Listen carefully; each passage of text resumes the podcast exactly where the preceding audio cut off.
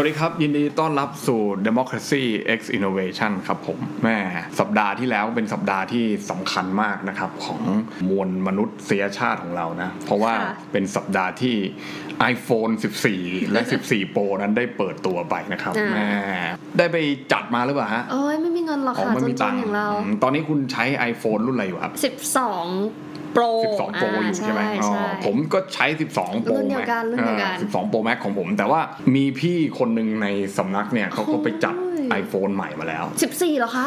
13 เพราะว่าผมเป็นคนบอกเขาเองว่า 14 กับ 13 มันไม่ได้ต่างกัน แต่ถ้าจะเอา อ่า 14 ก็ต้อง 14 Pro ไปเลยนะครับ เพราะว่ามันใช้ชิป A16 Bionic ไง แต่ถ้า 14 ธรรมดาเนี่ย มันใช้ A15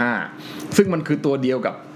iPhone 13 ที่มันใช้ A15 เหมือนกัน เพราะฉะนั้นเนี่ย ผมก็เลยบอกไงว่าเอา 13 พอนะ ราคามันต่างกันตั้งเยอะ ผมก็เลยพาเขาไป AS นะครับเพื่อไปเอา Pro เปิดเบอร์ใหม่ แล้วก็ย้ายค่ายมาจาก d t แทด้วยโอ้โหอันนี้ไม่ได้บอก โอ้โห ผมจะบอกให้เขาใช้โปรเนี่ยนะ คุณเชื่อไหมร้อยเก้าเก้า ของอะไรคะ เก้าของดีแท็ก ยั แต่ งมี ร้อย อีกเหร เก้า อ เก้าเนี่ยโทรได้ร้อยเก้าเก้าบาทเนี่ย ไม่ได้โทรได้ร้อยเก้าเก้านะ โทรได้แค่ร้อยหกสิบนาที เพราะว่าแคปไว้ โปรอะไรผมก็ตลกมาก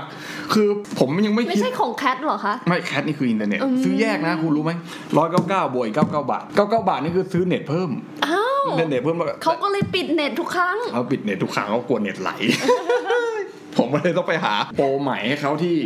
ที่ AS ไง อืมที่ อื เอ ม สาขา สาขาสยามพารากอนด้วย ไม่ ไม่พอดีอาทิตย์ที่แล้วใครอยากกลับไปดูรูปย้อนหลังนี่ใช่ไหมเราไปจัดงานโฟโต้ไง โฟโต้จโน ไม่ใช่ค่ะนิทรรศการนวัตกรรม เออเออนั่นแหละโทษโทษโทษนั่นแหละนั่นแหละนะก็เลยมันอยู่ใกล้มันอยู่ขอศิลป์อยู่ใกล้พารากอน ก็เลยขับรถแวะไปพารากอนพาพี่เขาไปซื้อ iPhone ใหม่ เราก็เลยมาสู่ข้อถกเถียงไงใช่ไหมที่บอกว่า iPhone ซื้อทุกปีหรือเปล่า หรือว่าหรือว่ารอจนมันเสียอันไหนมันคุ้มค่ากันไงก็มีคนมาบอกว่าไอ้พวกที่เปลี่ยน iPhone ทุกปีเนี่ย ปีเนี่ย โง่นี่ผม มันรวยหรือเปล่า ไม่รู้ไง เออ ถ้าถ้ารวยก็ไม่ถือว่าโง่ไง เออ แต่แต่อันเนี้ยคือคนที่ไม่รวยแต่แบบไปหาแบบ จะต้องเปลี่ยน เออต้องเปลี่ยนทุกปีอย่างเงี้ยคือ ผ่อนสิบเดือนเสร็จปุ๊บซื้อใหม่เล ซื้อย ใหม่เลยมันออกรุ่นใหม่แล้วอย่างเงี้ยถูกไหมก็โง่อะไรเงี้ยมันก็มีมีมีคนพูดอย่างงี้เขาเขาเลยมีคนเขียนคอนเทนต์ในเฟซหลายคนไม่ใช่คนเดียวว่า จริง ๆ แล้วถ้าคุณลองไปคำนวณดีๆเนี่ยคุณเอา iPhone ที่คุณซื้อมาปีที่แล้วเนี่ยเอาไปเทรดอินใช่ไหม Apple เขามีโครงการเทรด ใช่ อิน ค่ะ ก็ได้ได้เงินมาส่วนหนึ่งแล้วคุณก็จ่ายส่วนต่างแค่นั้นเองคุณก็ได้ iPhone ทุกปีแล้ว คุณก็ ได้ จ่าย โฟนเครื่องใหม่ในราคาต่ำกว่า ราคาต่ำกว่า ต แต่ ลาด แต่ในขณะที่อย่างผมอย่างคุณอย่างเงี้ยใช้ iPhone 12 Pro ไปจนตาย เอ้ยไปจน ไปจน 5 ปีเนี่ยนะฮะ แล้วแล้วคุณค่อยไปซื้อใหม่ตอนนั้นเนี่ยคุณเทรดอินไม่ได้แล้ว อืม คุณไม่เหลือเงินคุณเท่ากับศูนย์บาท คุณต้องไปจ่าย คุณซื้อใหม่ คุณไปจ่ายอีก เร สี่ ค ห้าหมื่นละอ่ะอันไหนมันฉลาดกว่ากัน อ้าวรู้สึกโง่ขึ้นมาเลยทันที อ้าวใช่ไหมก็ ผมก็เลยคิดอยู่ไงว่าเอาไงดีเราจะเอา iPhone 12 เอา ไป iPhone ได้ 12 Pro Max ของเราเนี่ยไปเทรดอิน โปรเฉยๆโปรเฉ เออยเออเออนั่นแหละนั่นแหละนะครับไปไปเทรดอินดีไหมไงใช่ไหมแต่ผมก็ต้องเปลี่ยนแผนเพราะอะไร เพราะว่าผมไปซื้อดินสอปากกา 690 บาทนะครับ ของสไตลัสมานะ แล้วผมว่ามาเขียน iPad ของผม แต่ว่าเป็นไงฮะ iPad ของผมมันรุ่นเก่า ผมเพิ่งรู้มันเขียนไม่ได้ iPad ผมเนี่ย คือ iPad รุ่นอะไรผมเพิ่งรู้เมื่อเมื่อคืน คือ iPad Pro 9.7 ซึ่งมันออกเมื่อปี 2016 ยังไม่จบปริญญาตรีตอนนั้น ๆรัฐประหารเพิ่งเกิด ใช่ แล้ว 6 ปีแล้วอะ iPad ตัวเนี้ยผมเลยใช้ปากกาชื่อ Stylus Stylus Pen นะครับ อ่าอ่าอ่า เขียนไม่ออกเพราะมันไม่รองรับ มันรองรับรุ่นตั้งแต่ปี 2018 ขาดสองปี ขาด 2 ปี คุณรู้ไหมผมก็เลยมีแผนใหม่ ซื้อ iPad ใหม่เลย เพื่อที่จะรองรับ มันจะได้รองรับปากกา ผมจะได้ใช้ปากกาได้ไงเอ้ยใช่ไหมนี่คือวิธีแก้ปัญหาใช่ไหม อย่างคนเลยร ถู วย กต้องผม และมี ซื้ สมอง ไม่ได้รวยหรอกก็คืออยาก อ๋อ ใช้ปากกาไง อ๋อ เรื่องเรื่องแต่ อ ผ ยาก มผม เวลาเวลาอ่านต้นฉบับก็จะได้ขีดขีดเขียนเขียนไม่ต้องไฮไลท์สีเหลืองมาให้อะเนาะ หมุนๆหมุนๆ อ่านยากอะเนาะ ใช่แล้วก็เขียนไปในนั้นเลยไงใช่ไหมมันมันมันใช้ปากกากับรุ่นเก่าไม่ได้ เออ ผมก็เลยต้องไปซื้อ iPad ใหม่ เพื่อที่จะทำให้มันใช้ปากกาได้เอ้าคุณว่าถูกไหมล่ะ โอ้ยไม่มีอะไรผิดเลย เอ้าใช่ไหม ที่สุด นี่ไง อืมเป็นคนที่แบบเมกะเคลเวอร์ ถูกต้อง วิธีการแก้ปัญหาที่ดี ใช่ เพราะฉะนั้นเนี่ยวันนี้ที่เราจะมาคุยกันเรื่องนี้ก็คือ เราคุยว่าเทคโนโลยีเนี่ยมันเปลี่ยนแปลงไปทุกๆปี แต่ว่าผมอยากจะชี้ให้ทุกคนเห็นตรงนี้ไงว่า จริง ๆ แล้วเนี่ยนะครับตอนที่มันออกมานวัตกรรมใหม่จริง ๆ เนี่ยตอนที่คุณจำ iPhone เปิดตัวครั้งแรก อ่า คุณเกิดหรือยังเนี่ยไอโฟนเปิดเกิดแล้วสิ เกิดสิ เออนั่น ทำ แห ไม ละ จะไม่เกิด นะฮะมันนวัตกรรม ไอ มาก โฟนแรกของขวัญข้าวคือไอ iPhone โฟนสาม อ๋อไม่มี2ใช่ไหมมันมี iPhone และ iPhone iPhone 3เลยปะ จำไม่ได้แต่ที่มันบูมแบบเข้าไทยบูมจริงๆอะคือ iPhone 3 เพราะตอนก่อน iPhone อะมันเป็น แบล็คเบอร์รี่ อ๋อโอค เออเขาจะใช้ตั้งแต่ โยผม BlackBerry อยากได้มากสมัยก่อน จริงเหรอ BlackBerry ติ๊งติ๊ง แต่ไม่ ติ๊ง แต่ไม่รู้จะคุยกับใครเพราะไม่มีใครใช้เลยแต่ก็ ก็เห็นมันเท่ดี เอออ่ าแต่คือทีนี้ก็เลยไม่ได้ ต้องห้อยคอกัน เออไม่ไม่ได้ใช้ก็ iPhone ก็ไม่ได้ใช้หรอกนะครับนะฮะก็แต่ตอนที่มันออกมาใหม่เนี่ย คือเมื่อก่อนเนี่ยมัน คำว่านวัตกรรมจริง เออมันคือนวัตกรรมมันมันมันมันเปลี่ยนจากไอไอพอดใช่ไหม ๆ อ่าใช่ ไอพอดหมุนหมุนๆน่ะ คือ iPod อะตอนนั้นน่ะที่ฮิตเขาบอกว่าเหมือนว่าเป็นจุดเปลี่ยนอะ อืม ใช่แต่ว่า iPod มันยังเป็นสัมผัสที่แบบ ครับ มันไม่ใช่สัมผัสแบบทัชสกรีนอะมันเป็นสัมผัสแบบทัชบาร์อะไรอย่างเงี้ย อืมอืมอืม ซึ่งมันแตกต่างกันในขณะที่ iPhone ที่เปิดตัวแรก ๆอะ อืม จำได้ไปที่เราเล่าให้เธอฟังว่า อืม แบบไปย้อนดูคลิปของสตีฟจ็อบที่ ครับ เปิดตัว iPhone รุ่นแรกเลยอะแล้วเขาสอนวิธีการ slide to unlock อืม สมัยเนี้ยยุคเนี้ยเด็กยุคนี้อาจจะไม่ทันแล้ว ไม่รู้ เพราะ จักแล้ว iPhone เพราะ iPhone มันเป็นแบบเฟ เป็ ซ น สกรีนหรือแบบอันนี้ใช่ไหมหรือแบบดึงขึ้น อืม แต่แต่ก่อนรุ่นแรก ๆ เลยอ่ะ อืม มันจะมีแถบข้างล่างแล้วเป็นลูกศรอ่ะ แล้วเขียนว่าสไลด์ Slide to เออ unlock ใช่คิดถึงแบบนี้ ใช่ อบชอบ มัน แบบ คลาสสิกมาก แล้ว ไม่ คืออ ม เออมันแบบ แล้วคือเราจะเห็นว่าตอนที่สตีฟจ็อบส์อ่ะ อืม พรีเซนต์อ่ะ อืมตอนที่เขาขึ้นมาบนเวที อ่าแล้วเขาถือโทรศัพท์แล้วมันจะมีหน้าจอให้ดูว่าหน้าจอทำยังไง แล้วเขาบอกใช้นิ้วนะครับ put your finger on your screen ครับ แล้วก็เอาปลายนิ้วอ่ะลากไอตัวลูกศรนั้นอ่ะ ครับ across the screen อ่ะ ม เพื่อที่ คื จะ ลากไป unlock ลากลากให้ไอไอ้ไอตัวไอตัวลูกศ ลูกศร ร นั่ เนี่ย นน่ะ มันมันเข้าไปถึง ใช่ ถึงเกจมันนะ เออถึง เออถ้า ไอ้นั่นน่ะแล้วมันก็จะ เออแล้วมันก็จะปึ๊ก แล้ว มั คือถ้าเกิดคุณจำได้ ปึ๊ก อะมันจะ อื กริเออใช่ มันจะมีเสี เสีย ย ง ง เสียง iPhone อ่ะ อ่าแล้วมันก็จะแบบล็อกอันล็อก อันล็อก โอ้โห อันนั้นคือนวัตกรรมเด็กสมัยนี้เหลือคนที่แบบเกิดไม่ทันยุคนั้นอ่ะ อืม จะไม่เข้าใจว่าเฮ้ยมึงจะว้าวอะไร เพราะว่าทุกวันนี้เราทัชสกรีนคือสิ่งปกติในชีวิตประจำวันแต่สมัยแต่ก่อนอ่ะ เมื่อก่อนมันไม่มีอะไร ไม่ ที่ มี น touch screen เราจำได้เราดูหนังอยู่เรื่องนึงอ่ะเป็นหนังยุคยุคนั้นอ่ะ ครับ ที่เหมือนจะเริ่มมีเอ่อแบล็คเบอร์รี่แล้วก็ iPhone อ่ะ แล้วเขาก็แบบว่าเหมือนตัวละครพูดว่าแบบ อือฮึ โทรศัพท์มันไม่มีปุ่มจะเล่นยังไง จะโทรยังไง ครับ จะอะไรยังไงอย่างเงี้ย อืม คือเรานึกอะไรพวกนี้ไม่ออกเพราะ ไม่ เรา ออก โตมากับอะไรอย่างนี้แล้ว อืม แล้วคือแบบสตีฟจ็อบตอนที่ไอพรีเซนต์ไอโฟนอันแรกครั้งแรกอันนั้น ก็แบบหวือหวามากเขาบอกว่าเนี่ยเขาเปิดเข้าไปดูในตัว Apple Music เดี๋ยวนี้ Apple Music แต่ก่อน อ๋อ แต่ก่อน Music เฉยๆที่มันจะเป็นสี อ๋อ สีออกน้ำตาล แล้วเขาก็บอกว่าเนี่ยอยากฟังก็กดตรงนี้ แต่ถ้าเกิดอยากเลือกเพลงในอัลบั้มอ่ะ อืม ก็แค่สคร l สคร l คุณเลื่อนขึ้นเลื่อนลง อืม แล้วเขาบอกว่ารู้ไหมทำยังไง อืม ก็เอานิ้วเนี่ยแตะที่หน้าจออีกครั้ง อืม แล้วก็เลื่อนขึ้น อืม ใช้นิ้ว สมัยนั้นต้องสอนกัน อย่างนี้เลย เพราะว่าเมื่อก่อนมันยังไม่มีอะไรแบบ ไม่ นี้ มีจริง เมื่อก่อนเนี่ยถ้าเกิดว่าคุณจะเลื่อนหรือสครอแบบที่คุณบอกเนี่ยก็คือคุณต้องเอามันจะมีแถบเหมือน เออ วิดีโอะที่มันมีแถบสโกงข้างแล้วคุณต้องเอาเมาส์อะไปชี้ ไปคลิก ที่มันแล้วก็คลิกแล้วก็ลากลงมาถูกไหม ใช่ใช่ อ่าแต่คือเดี๋ยวเนี้ยคือคุณไม่ต้องมีแถบนี้แล้วไงคุณแค่แตะที่หน้าจอแล้วก็ แล้วก็ แล้วก็เลื่อนขึ้นโดยที่โดยที่เหมือนกับเหมือนเหมือนกับมันไม่จำเป็นต้องมีแถบแล้วก็ได้คือคุณ ใช่ คุณ ใช่ แตะที่ไอตัวหน้าจอมันไปเลย ซึ่งสมัยก่อนเนี่ยอ่าขณะอายุเท่าผมเนี่ยนะอายุเท่าคุณขวัญข้าวเนี่ยก็ก็ยังยังยังทันยุคที่ไอสิ่งแบบนี้เป็นสิ่งใหม่อยู่เนี่ย ใช่ แต่แต่เด็ก ใช่ ที่เป็นอ่าเจนแซดเจนอะไรอัลฟาอะไรก็ว่ากันไปนะคือรุ่นหลังพวกเราอ่ะ อ๋อ คือหมายความว่ารุ่นรุ่นที่โตมากับแท็บเล็ตอะก็คือจะไม่เข้าใจแล้วแหละ ไปเห็นมาอันนึง น่าจะใน t ิ k t o k เนี่ยแหละ เขาบอกว่าเนี่ย Facebook เป็นแอปพลิเคชันที่แย่ที่สุด อือฮึ แล้วมันก็มีคนแบบ อืม ทำวิดีโอโต้ขึ้นมาว่าแบบ ครับ ช็อกมากทำไมถึงเรียก Facebook เป็นแอป เพราะ อืม สิ่งที่เราโตมา Facebook มันเป็นเว็บ อืมอืมอืม เออไอเรื่องความแตกต่างเล็กๆ น้อยๆ พวกเนี้ย ใช่ Facebook ก็สมัยเราอะมันคือเว็บหน้าเว็บเพจที่มันจะเป็นแบบสีฟ้า ใช่ ๆล็อกอินไซน์อินไซน์อัพ อืม อย่างเงี้ย ใช่ ในขณะที่สมัยเนี้ยมันเป็นแอปไปแล้ว สมัยนั้นเขาไม่เรียกไทม์ไลน์นะเขาเรียกวอล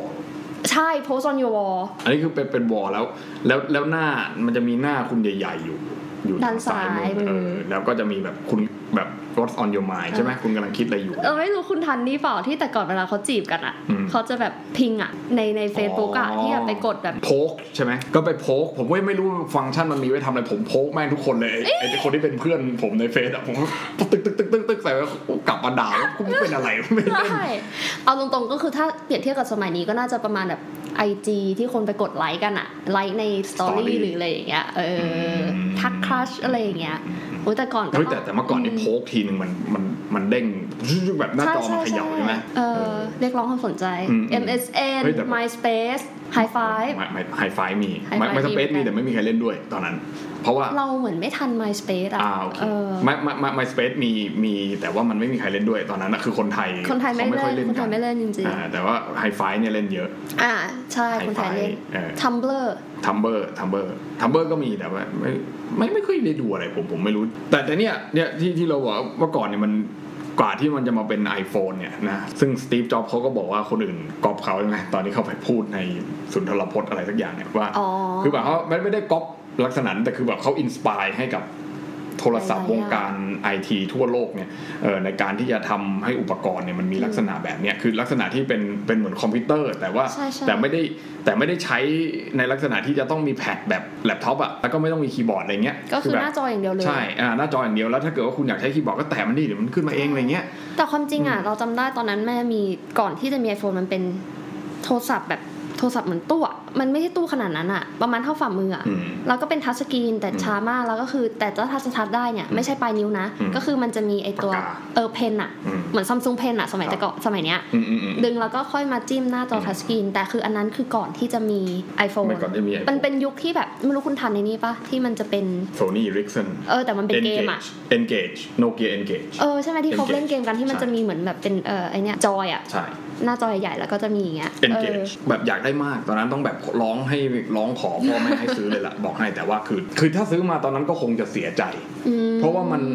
มันมันไม่ข้ามเจเนอเรชันอ่านี่อันนี้อันนี้คืออีกเรื่องที่เราจะคุย อ่าใช่ คืหมายความว่า ใช่ คือ Engage เนี่ยมันมันป๊อปมันบูมในช่วงนั้น แล้วมันเล่นเกมได้ได้คนในในบางส่วนนะ แต่พอพอมันข้ามยุค Engage มาแล้วเนี่ยมันมันไม่สามารถที่จะใช้ต่อได้แล้ว คือหมายว่าคือตายก็คือตายไปเลย มันมันไม่เหมือน iPhone ปัจจุบันอย่างที่เราพูดกันเรื่อง ต่อ คน เนื่อง 13 ทุกๆปี 14เนี่ยตอนเนี้ยคุณเอา iPhone 3 ที่มีเนี่ยนะเอามาใส่ซิมอ่ะคุณก็โทรได้นะ ใช่ นึกออกไหมแต่แต่คือ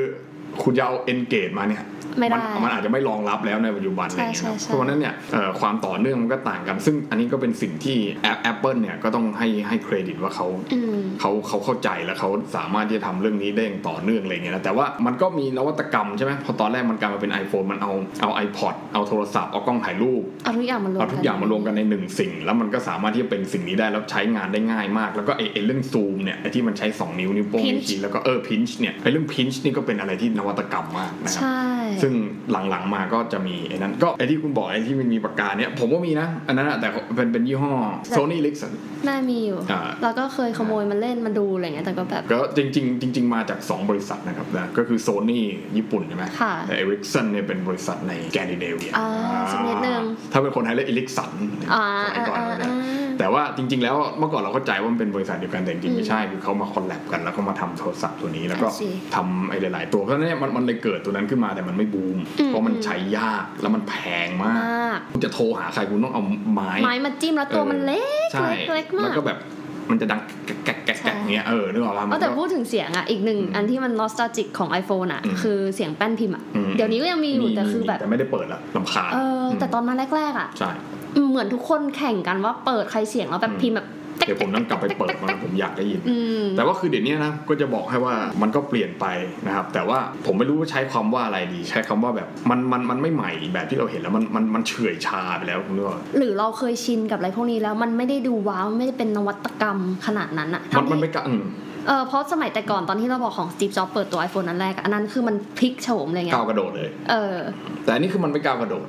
ใช่ คือคือต่อผมว่า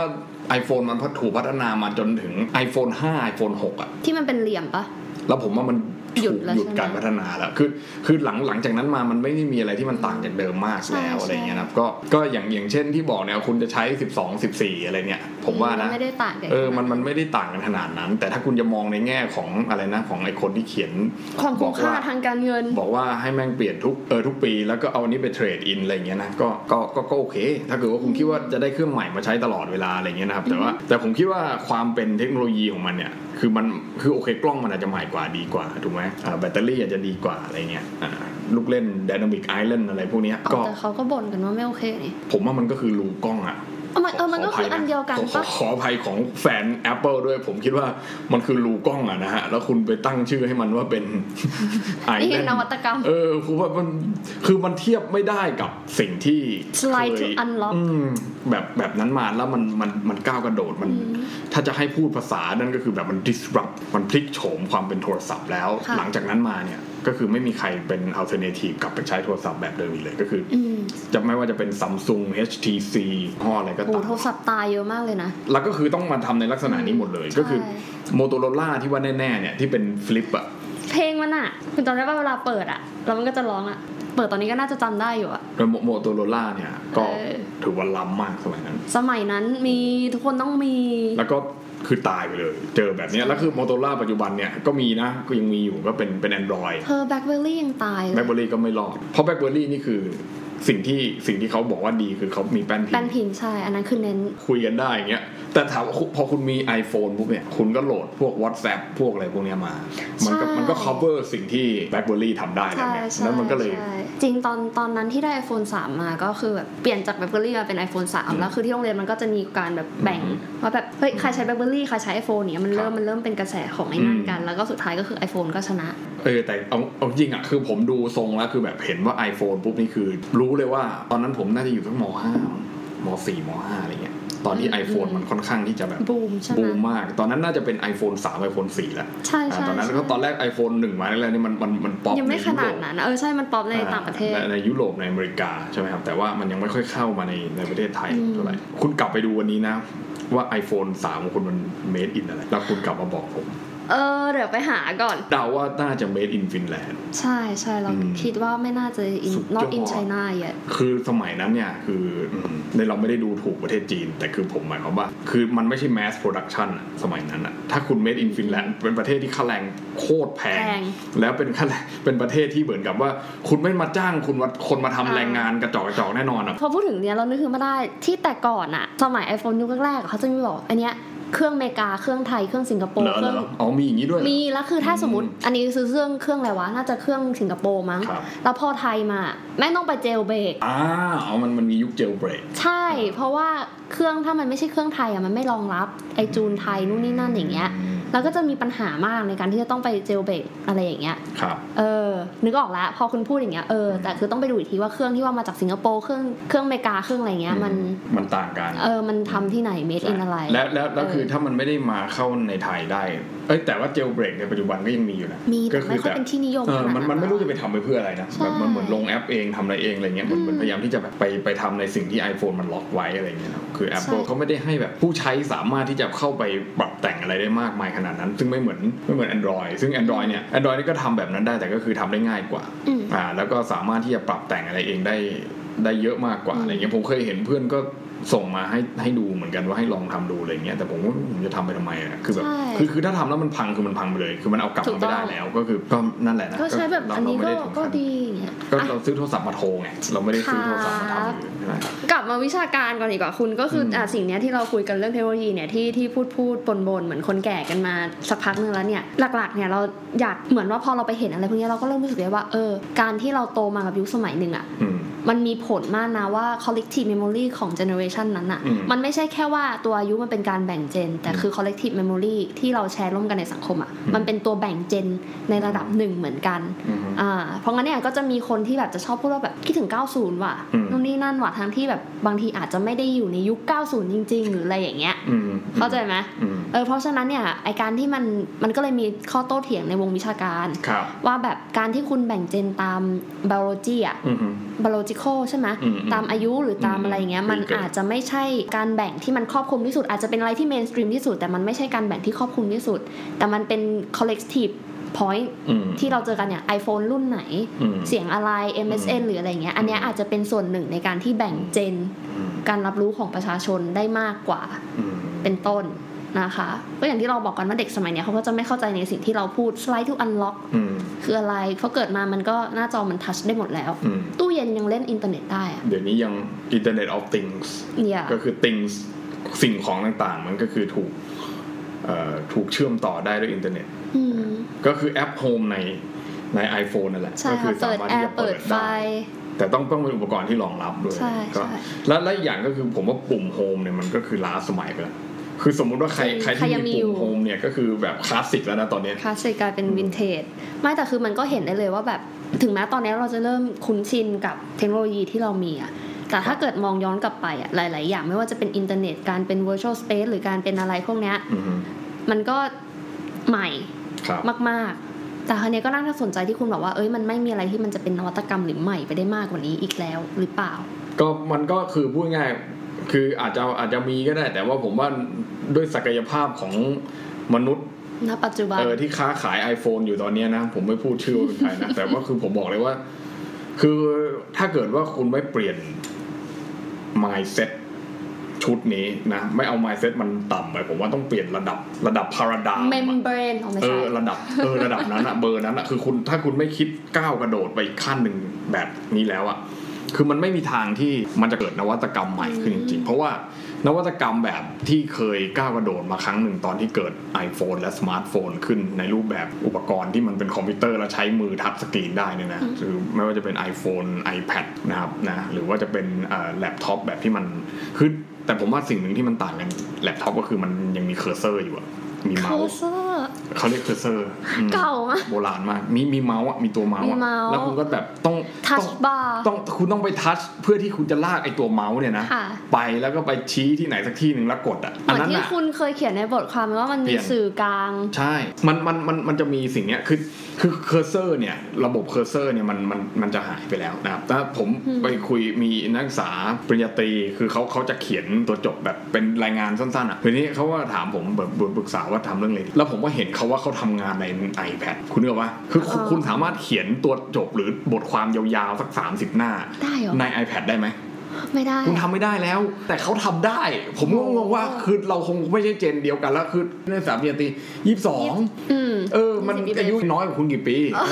เขาอายุน้อยกว่าผมแค่ 5 ปียังไม่ถึงเลยนะ อืม แต่คือเขาใช้ iPad เขียนอันเนี้ยได้แล้ว โดยที่ iPad เนี่ยมันไม่มีเคอร์เซอร์ มันไม่มีไอตัวเวลาที่คุณไปพิมพ์อ่ะ คุณก็มันจะแบบกระพริบวิบวิบวิบแบบไอตัวอะไร ใช่ นะ ใช่ใช่ใช่ แล้วแล้วคือถ้าเรามีคอมพิวเตอร์เราก็จะรู้ใช่ไหมว่ามันแบบ มันอยู่ ทำ ตรงไหน แล้ว อยู่ตรงแล้วนี้แล้ว ทำอย่างนี้มันง่ายอ่ะสำหรับเรานะ คือแบบเราไปคิดนะแต่คือเขาอ่ะ คือเขาทำงานคนละแบบกับเรา เขาใช้มืออะแบบห้านิ้วอ่ะในการที่จะแบบ พินจ์ออก touch ซูมเข้า ใช่ จับ ซึ่งผมทำไม่ได้ ผมผมคิดว่าเนี่ยสิ่งเนี้ยที่มันเปลี่ยนมาจากไอ้ระบบที่ทำงานจริงจังโดยใช้แล็ปท็อปคอมพิวเตอร์เนี่ยนะ มาสู่ หรือห iPad รือหรือคอมพิวเตอร์ตั้งโต๊ะ iMac อะไรก็ว่าไปเนี่ยนะเออมามาสู่ในสิ่งที่มันเป็นทัชสกรีน ค่ะ เนี่ยแล้วบางทีไอ้พวกเนี้ยมีปักไอ้เนี่ย Apple Pencil Apple Pencil ทุกทุกคนเลย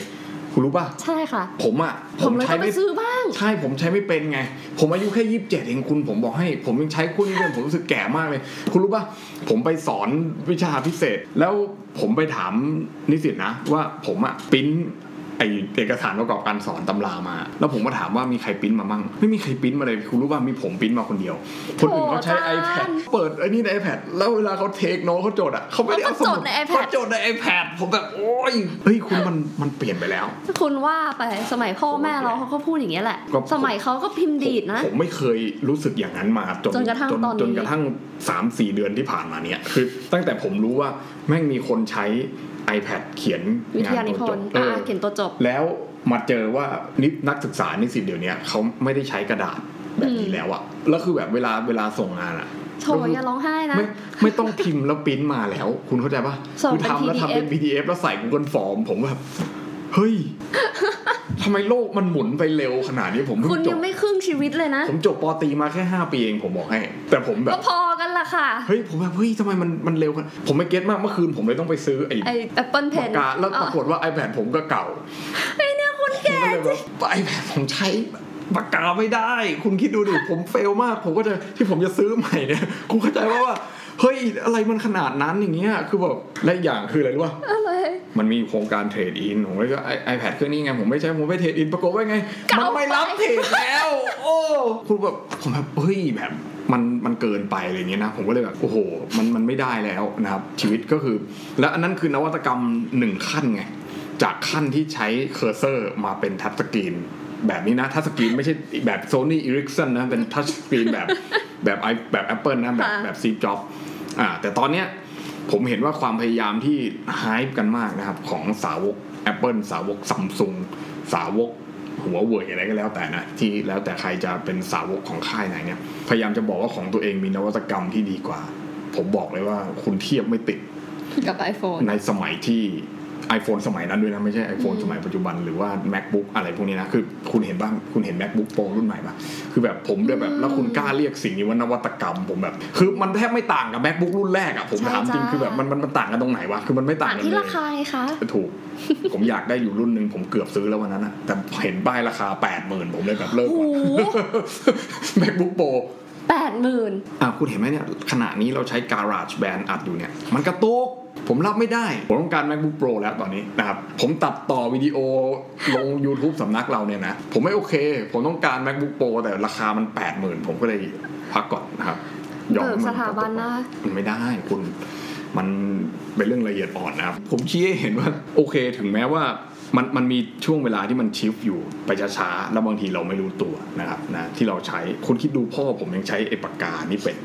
ผมใช้ไม่เป็น มันเปลี่ยนไปช้าๆแต่เออผมเพิ่งมาคิดได้เมื่อคืนเนี่ยว่าโอเคมันมีช่วงเวลาที่มันชิฟจริง ๆ แล้วตอนเนี้ยมันไม่ได้ชิฟไปที่ไหน มันยังอยู่ในเจนนี้อยู่ที่เราใช้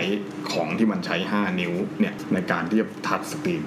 แล้วก็ operate ทำงานนะ ซึ่งโอเคผมเก็ตในจุดนี้นะครับนะ แล้วผมคิดว่า โอเค ต่อให้คุณไฮ iPhone 14 หรือว่า MacBook Pro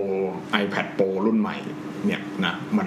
มันมันยังไม่ก้าวผ่านตรงนี้ถึงแม้ว่ามันจะแรงขึ้น คุณ อืม Apple เขาโมว่าเขาเป็นชิป M1 เนี่ย M2 M1 Mac M1 Pro ทั้งหลายเนี่ยว่ามันมันแรงขึ้นมันแรงกว่าโน้ตบุ๊กมันแรงกว่าแล็ปท็อปอย่างเงี้ยแต่ผมคิดว่าต่อให้มันจะแรงขนาดไหนนะ ใครมีข้อมูลอะไรหรือมีอะไรมาเถียงผมได้เลยผมยินดีที่จะรับฟังมากหรือว่า คือต่อให้ยังไงอ่ะคือศักยภาพมันไม่ขยายไปมากกว่านี้ อืมเอ้ยไม่แน่อนาคตอาจจะมีแบบฝังชิปมาในร่างกายเลยเปล่าแบบเป็นเลเซอร์เป็นอะไรเงี้ยโฮโลแกรมขึ้นมาเลย ที่คุอะณชี้แล้วมันขึ้นมาอย่างนี้อย่างนี้อย่างนี้นะ ฟุด เอ ฟุดฟุดฟุ อ ด เออก็ก็เป็นไปได้ไงแต่ว่าเทคโนโลยีในตอนนี้ผมคิดว่าจุดนี้มันถึงจุดที่ค่อนข้างที่จะ อิ่มตัว อิ่มอิ่มอิ่มในอิ่มในระดับหนึ่ง ซึ่งผมก็ขอโต้แย้งว่าอะไรนะไอ้เรื่องที่คุณบอกว่าซื้อทุกปีแล้วมันคุ้มเนี่ยนะ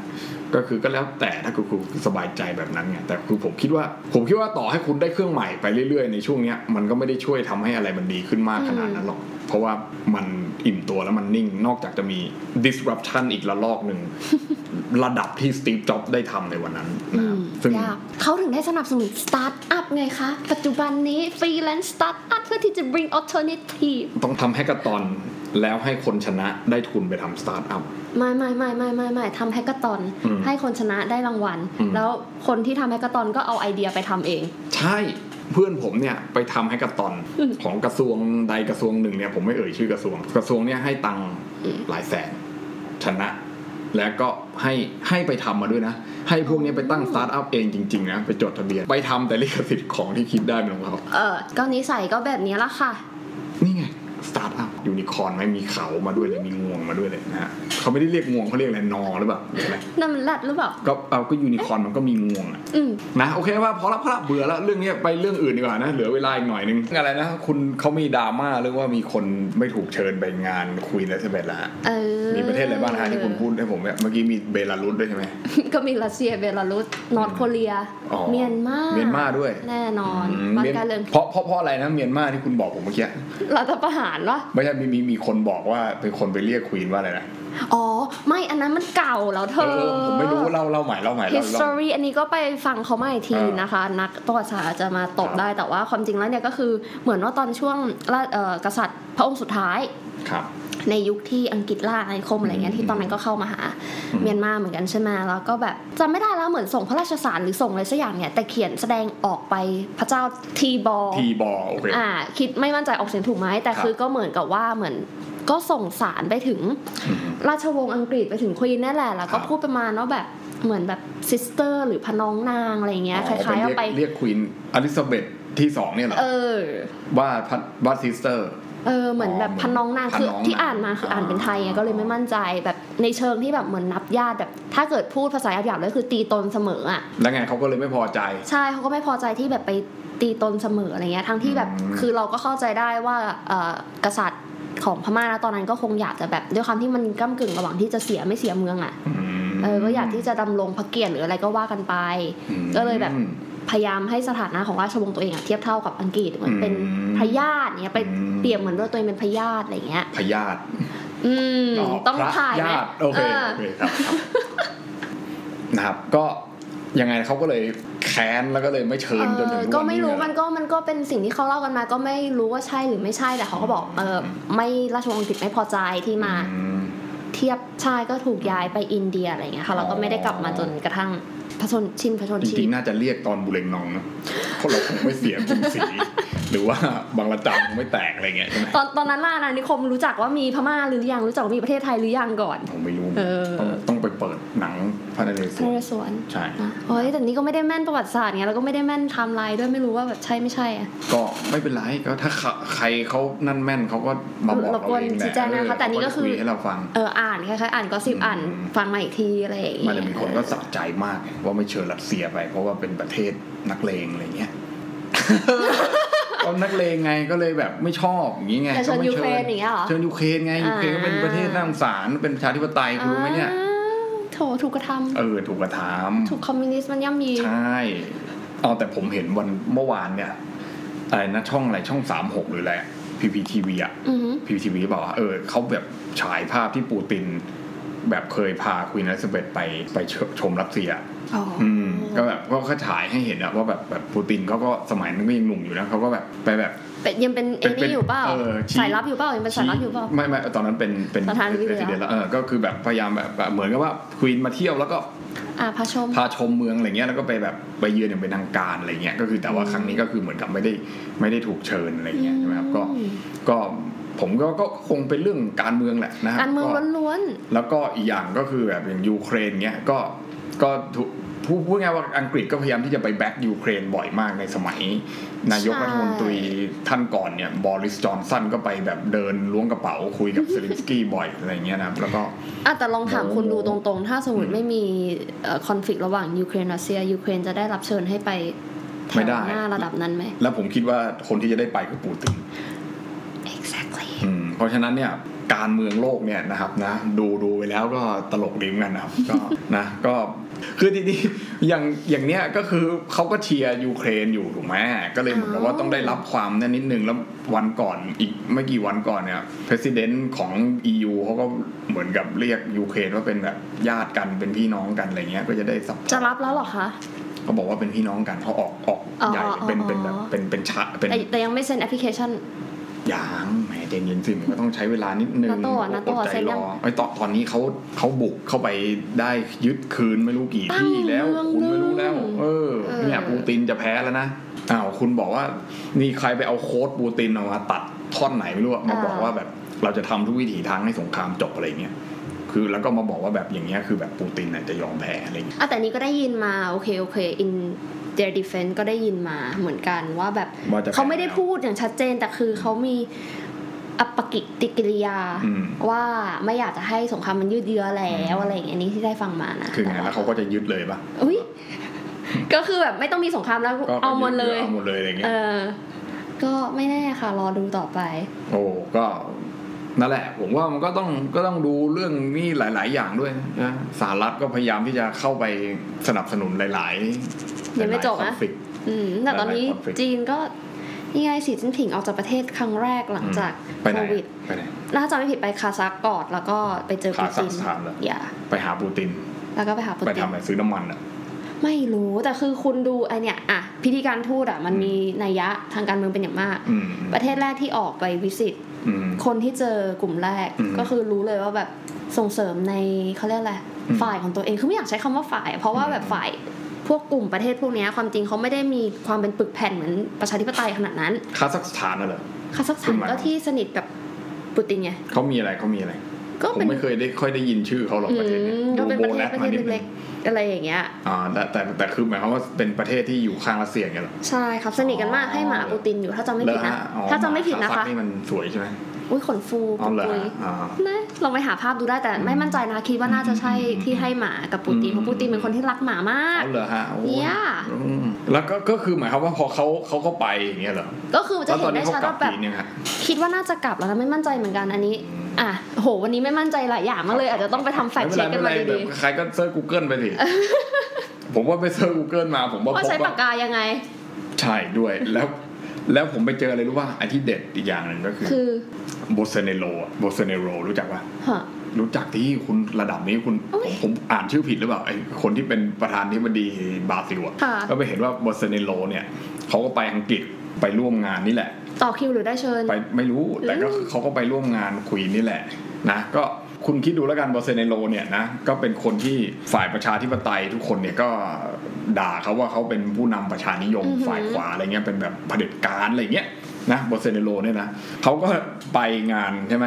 แล้วคุณรู้ป่ะเขาไปทำอะไร เขาทำอะไรคะ เขาไปยืนที่ปั๊มเชลในลอนดอน เหมือนผมเลย แล้วเขาก็ชี้ไปที่ป้ายราคาน้ำมัน คุณรู้ไหมแล้วเขาไปชี้ป้ายราคาน้ำมัน แล้วเขาบอกว่า คุณเห็นไหมว่าน้ำมันในบราซิลอะ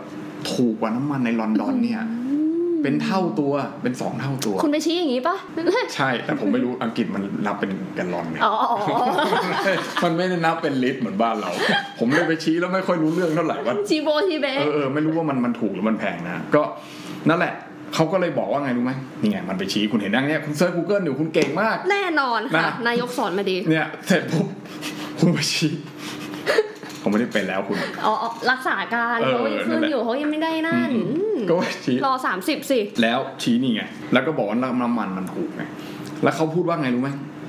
เขาบอกว่าประเทศเขาเนี่ย ผมก็ไปค้นข้อมูลต่อ Google ต่ออีก